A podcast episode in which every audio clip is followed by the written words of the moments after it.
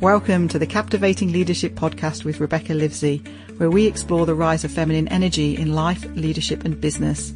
This podcast is for you if you are a leader in business and corporate and you're struggling to find meaning in what you do and how you engage your team.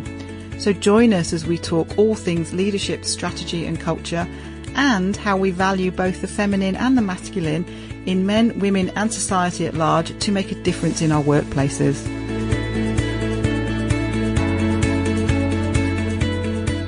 In this episode, we're going to be diving deeper into workplace culture and how, as leaders, we impact this, and specifically why I call it the uh, the culture orb. So, what is the culture orb, and then how can we utilize that as leaders? Culture is a really interesting thing in business because when you Google or ask anybody, well, what is culture? So many different uh, analogies and so many different definitions come up. A few of them that I really like is that culture is the sea in which we all swim. So when we're in an organization, it's all of the stuff around like the ocean that holds us. Um, other ways of describing it are the unwritten ground rules. So your culture is a great culture if your unwritten ground rules match your actual written down ground rules. So if, for example, um, people do the right thing even when no one's watching and they don't need to, then that's an example of a great culture. Another example or another definition I've heard is that it's simply the processes and behaviors that we have in organizations. So if we look at an organization, analyze the behaviors, analyze the processes, see whether people stick to the expectations and standards around those behaviors and processes, then we've got a great culture. So there's lots of different definitions out there. And I think as leaders, it's really important that we understand that culture is held by us. And this is why I call it the culture orb. I imagine it as this really fragile glass orb, you know, like something out of a science fiction film or Lord of the Rings or something, like a glass orb or a glass ball, like a crystal ball. And it's covered in like a really delicate metal filigree pattern. And as leaders, we are carrying this around with us every single day that we are there in the workplace. And if we put it down, it might crack or roll away or pressure is applied to only one side and not the other. If we don't turn it around often in our hands, then the, the metal tarnishes or oxidizes. So we've got to make sure that we're constantly rotating it, examining it, holding it, and that it's, it's just there all the time in one of our hands. So we can never put it down and we can never ignore it. And it becomes at least, at least half of what we do. One of the most famous sayings about culture is that culture eats strategy for breakfast. And this is attributed to Peter Drucker. And it's a great saying because it, it almost looks at this thing in business where we get so focused on strategy, which is how do we win? Can we win? Is it worth winning? And what do we then put in place in our business to do so? And we forget that we can produce all of the best strategies in the world, but if our people or our culture don't take it on, it doesn't matter. And so we've got to be really conscious as leaders that we need to create great cultures if we want to have anything delivered in a, in an efficient, great way in our organizations. And in strategy, it's fascinating because whenever my background's corporate strategy and whenever we've produced great strategies for businesses, we do a lot of work as well on what are the risks to this strategy and how do we mitigate them. So a lot of work goes on at executive and board level around risk mitigation of strategy. And it's things like, okay, what do we do if the market changes? What are our actions then? What do we do if we get a different type of competitor coming in? What do we do if one of our uh, current competitors changes course? What do we do about disruption, particularly in technology?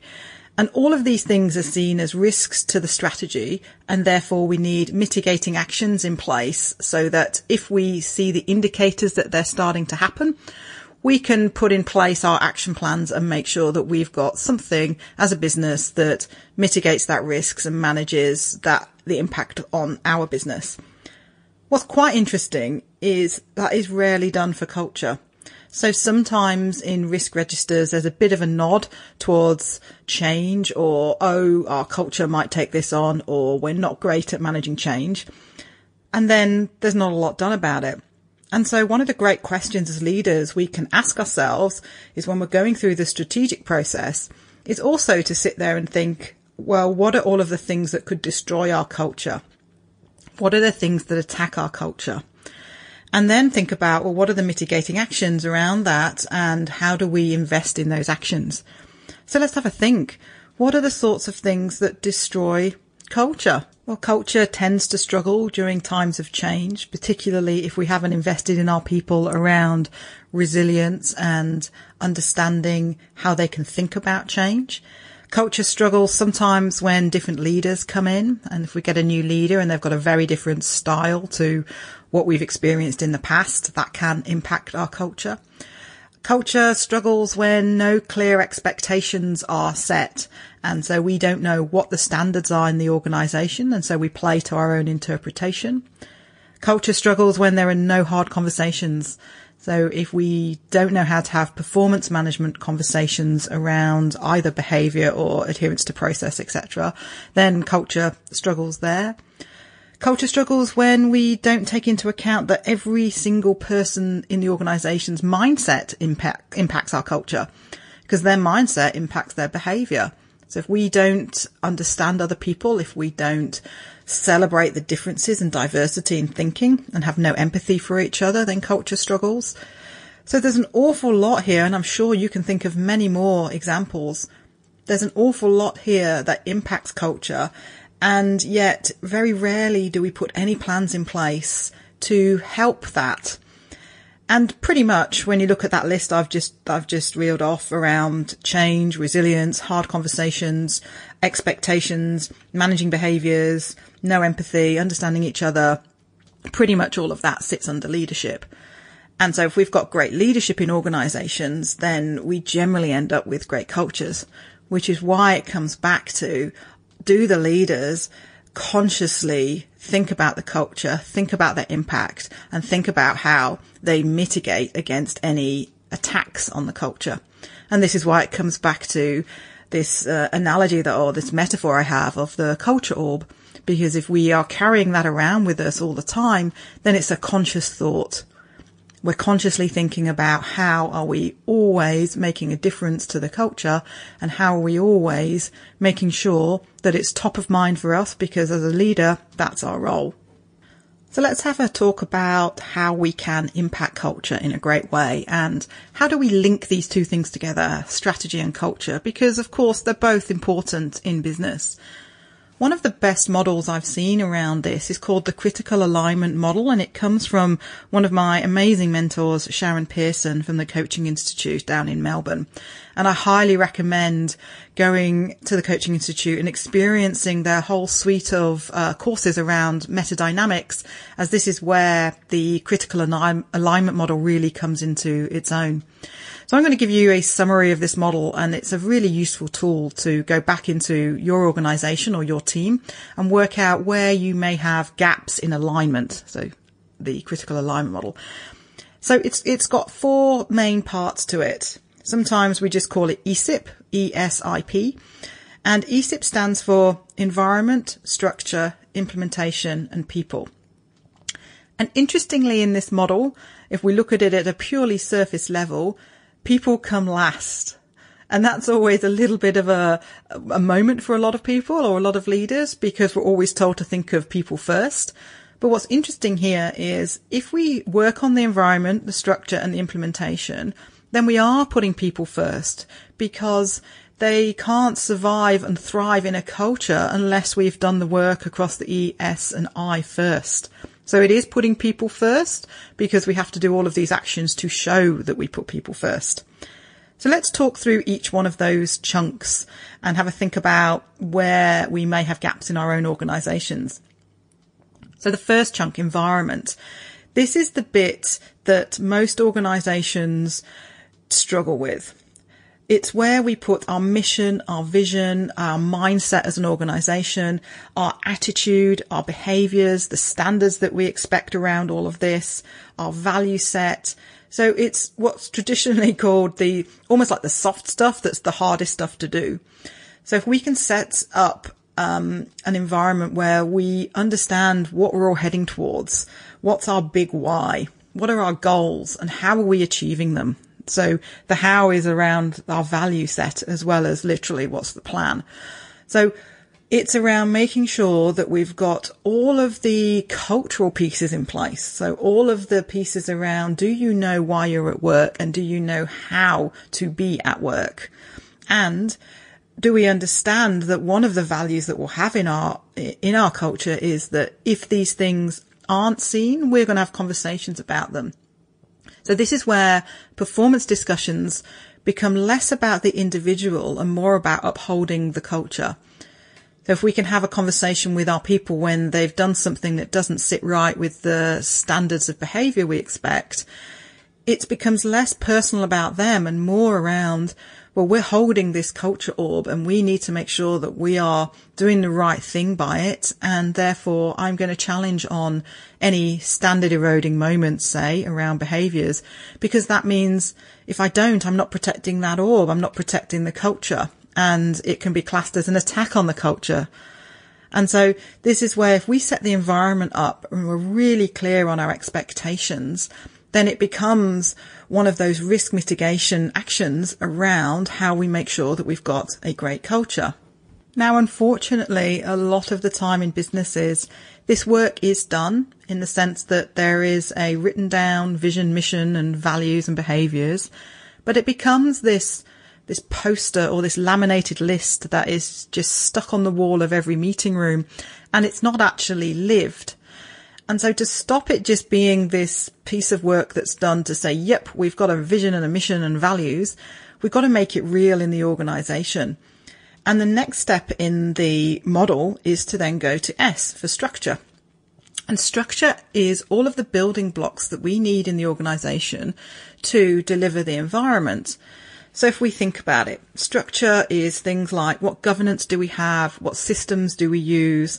The organizational structure is a structure because it's the way that we structure work to be delivered. Um, so any processes, any benchmarks, any KPIs, all of those things sit as the building blocks within the structure piece. It's how we work out how we prioritize work too. So for example, if we break it down, we may have a structure that is, we've got a marketing chunk, we've got a sales chunk, we've got an operations chunk, and underneath them sits a series of structures that also deliver the environment. So one of the key things that can go wrong in structure is where it doesn't actually support the environment. So for example, many organizations have a value of agility or flexibility. So it will be described as something like, um, we are agile in meeting the needs of our customers, something like that. And that's great. It's stuck there on that environmental poster. And we've got descriptions around how that value looks like in terms of behavior in the organization. And then we get to the structures in the organization. And we have, say, a sign off process for delivering a variation of contract or a variation of offer to a customer where it requires every single senior leader, say 10 of them, to sign off. And suddenly what we've done is in the structure, we've put an overly bureaucratic process in place, which doesn't live the value of agility. So we've got a couple of decisions to make here. We either understand that we are not an agile culture and we don't intend to be because we've got too much risk to manage. Therefore, let's not lie to ourselves and lie to our people and let's take it out of the values set. So let's stop pretending that we're agile and take it out of the value set and replace it with something that's more meaningful to us as a culture. Or if we truly believe that agility is part of us and part of our culture, part of our value set and what we want to be known for, then we need to have the courage to make sure that our structures reflect that. So we need to make sure that they sit in an agile world. And that means probably less bureaucracy for most um, for most of these things. Now, that then also requires a level of trust. So it means that if we are working with our employees and we want to make sure that we are living agility, but we're also making sure we've got any sort of risks that we've we think we might have mitigated. There's a whole level of trust there that the employees are going to do the right thing, which means that we set up a different type of culture to a massively risk managed culture. And we've got to make sure that our behaviors, our conversations, some of the processes around that are all part of this. So it makes sure that these things all fit together. So we've got environment, we've got structure, and then the next chunk is implementation. Now, implementation are the tasks and actions that sit in the structures to deliver the environment. So one of the things we can do is have a look in our organizations and go, is there that flow? Do we have an environment that makes sense to us and it captures our culture and what we want to stand for? And it's got our goals and what we're here to do. Then have we got structures in place that then deliver that? And so they're aligned to make sure that they, they represent the values and they're online to deliver their goals. And then the tasks and the actions that sit under the structures should fit into that flow. And say it's all working really, really well. So that environment structure implementation piece is working really well. We get down to that last chunk of people which is around the have we got the capacity and capability to deliver the tasks and actions that sit in the structures to deliver the environment. And when all of this is in flow, people live in this organization. They live and they thrive and survive because they know what's expected of them, the tasks and the actions. They know how they fit into the overarching structure and they know why we're doing all of this and how we want to be perceived as an organizational culture. And so all of the things flow. So this is why when these things are all in alignment, we say, well, the people get looked after. We've put people first if we are living environment structure implementation. And they've got a clear line of sight to the overall objectives and their expectations on them about how to behave. So where does it go wrong? Well, it's interesting. One of the things to do in organizations is have a listen to the sorts of conversations that happen. And a lot of the time we find that organizations are really stuck down in I and P. So we hear things like, well, the finance team didn't deliver on that task. So that's implementation. It's also a bit of P because we're hearing the team that's being, being talked about. So the finance team didn't deliver on that task and therefore I can't do my job. And so again, we are really stuck down in I and P. And every time, this is critical for leaders to understand, but every time there's an issue in I or P, it's showing that there's a gap in E and S.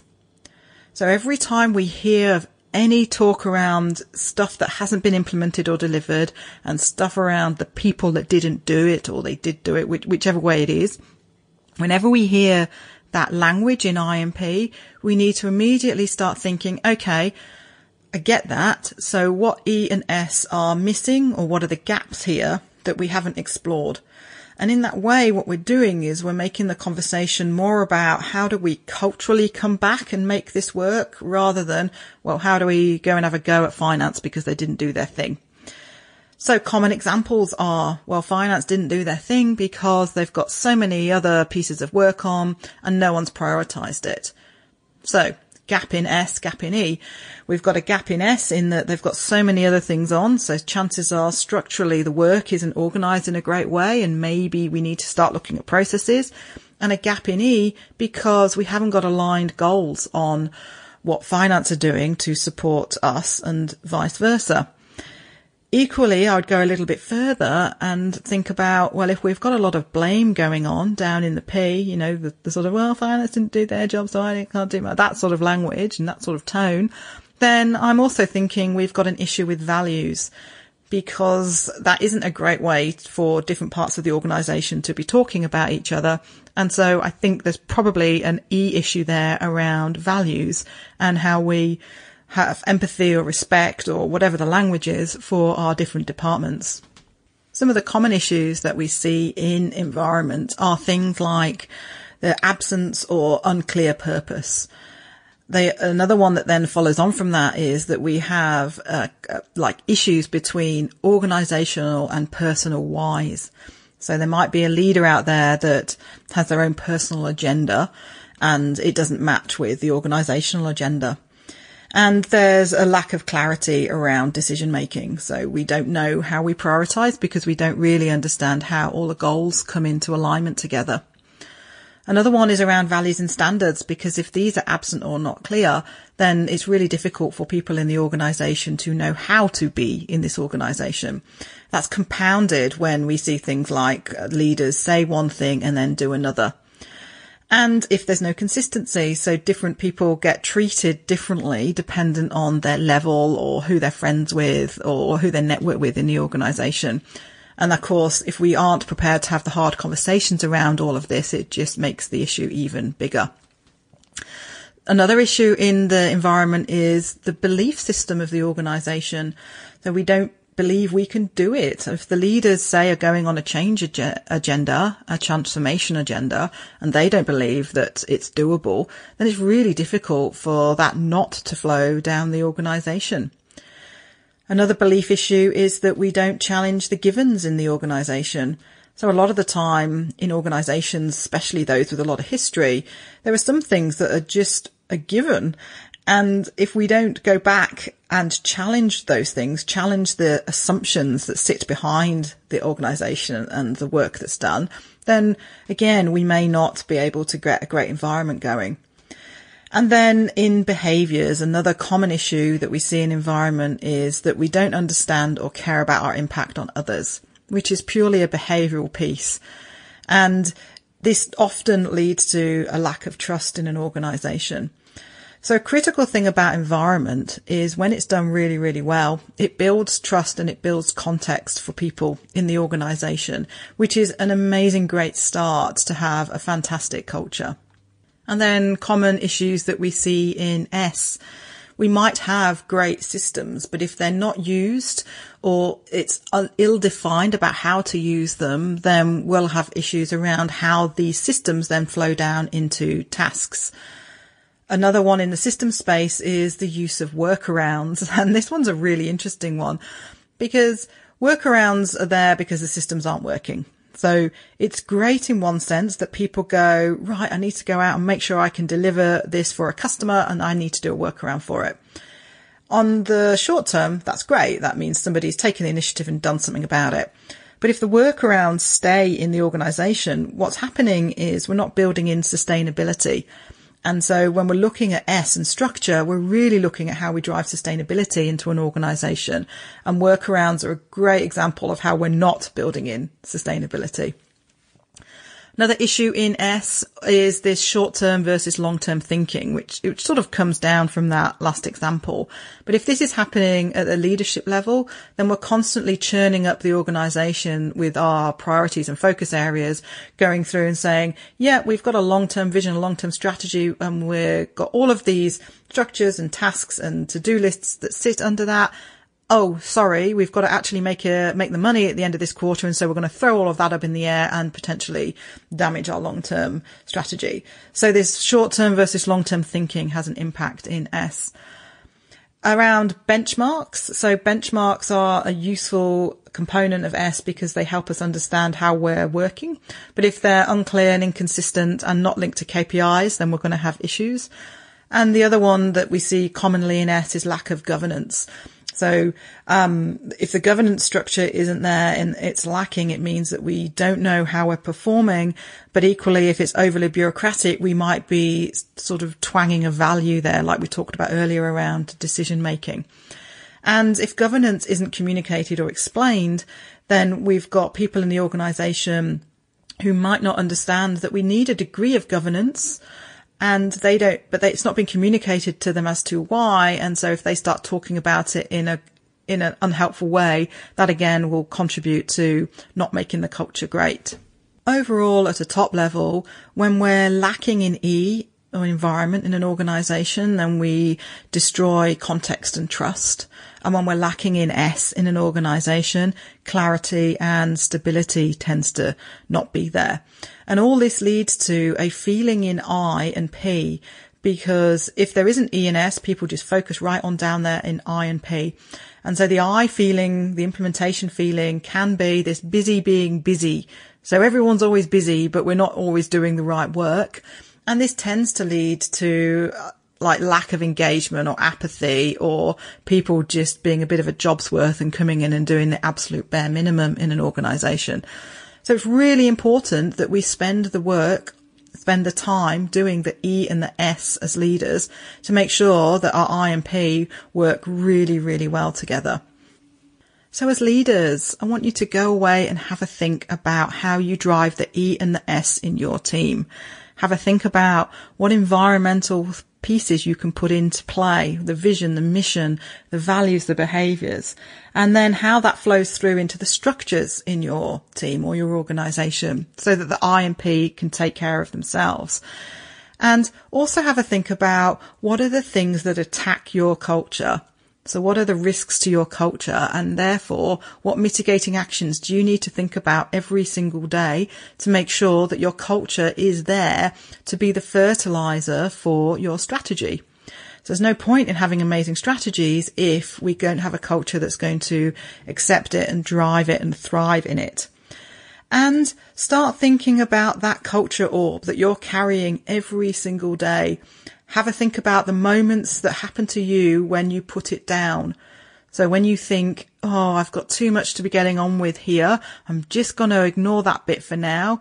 I'm not going to worry too much about it. I'm going to let that hard conversation slip or I'm not going to call someone on that standard eroding moment.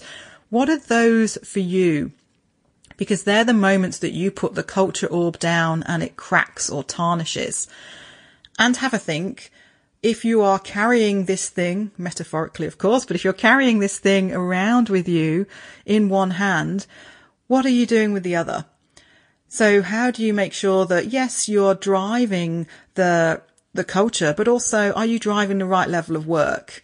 So we've got 50% of our time on culture. So are you driving the right level of work on the other 50%? Because as a leader, if 50% of your time is spent on the culture, then you're not going to have time to get down into micromanaging the I and the P. You've got to make sure you're doing the E and the S work and having the conversations with your people around that to make sure that they that the E and the S stay alive and sustained in your organization. As a final note here, uh, I just want to say a huge thank you to Sharon Pearson and the body of work that she's done on this. If you're interested in finding out more, she's got a fantastic book called Disruptive Leadership and it's worth buying to go into the the critical alignment model even more, or go and check out um, the Coaching Institute down in Melbourne and their courses on metadynamics, where they explore the critical alignment model in great detail. And I just love how it's a, a really useful model to not only apply to organizations, but you can apply it to yourself too. You can have a think about your own environment, your own structures about and how that fits into your goals around your own implementation. So it's a really useful model to make sure that we're having all the levels of thinking covered when we're looking at either our own goals or also how we operate as a leader in an organisation. Thank you for listening to the Captivating Leadership podcast with Rebecca Livesey. If you enjoyed this episode, please head on over to iTunes and leave us a review as this helps us spread the message and keep the conversations going. If you'd like to find out more about Rebecca's work, go check out her website on achieveleadsucceed.com where you can sign up to receive her ebook on the five C's of feminine energy and a video of Rebecca talking about leadership and feminine energy. And we've also got a Facebook group where we talk about all things leadership and culture, particularly around masculine and feminine energy. And that's called Captivating Leadership. So you're very welcome to join us there too. See you soon.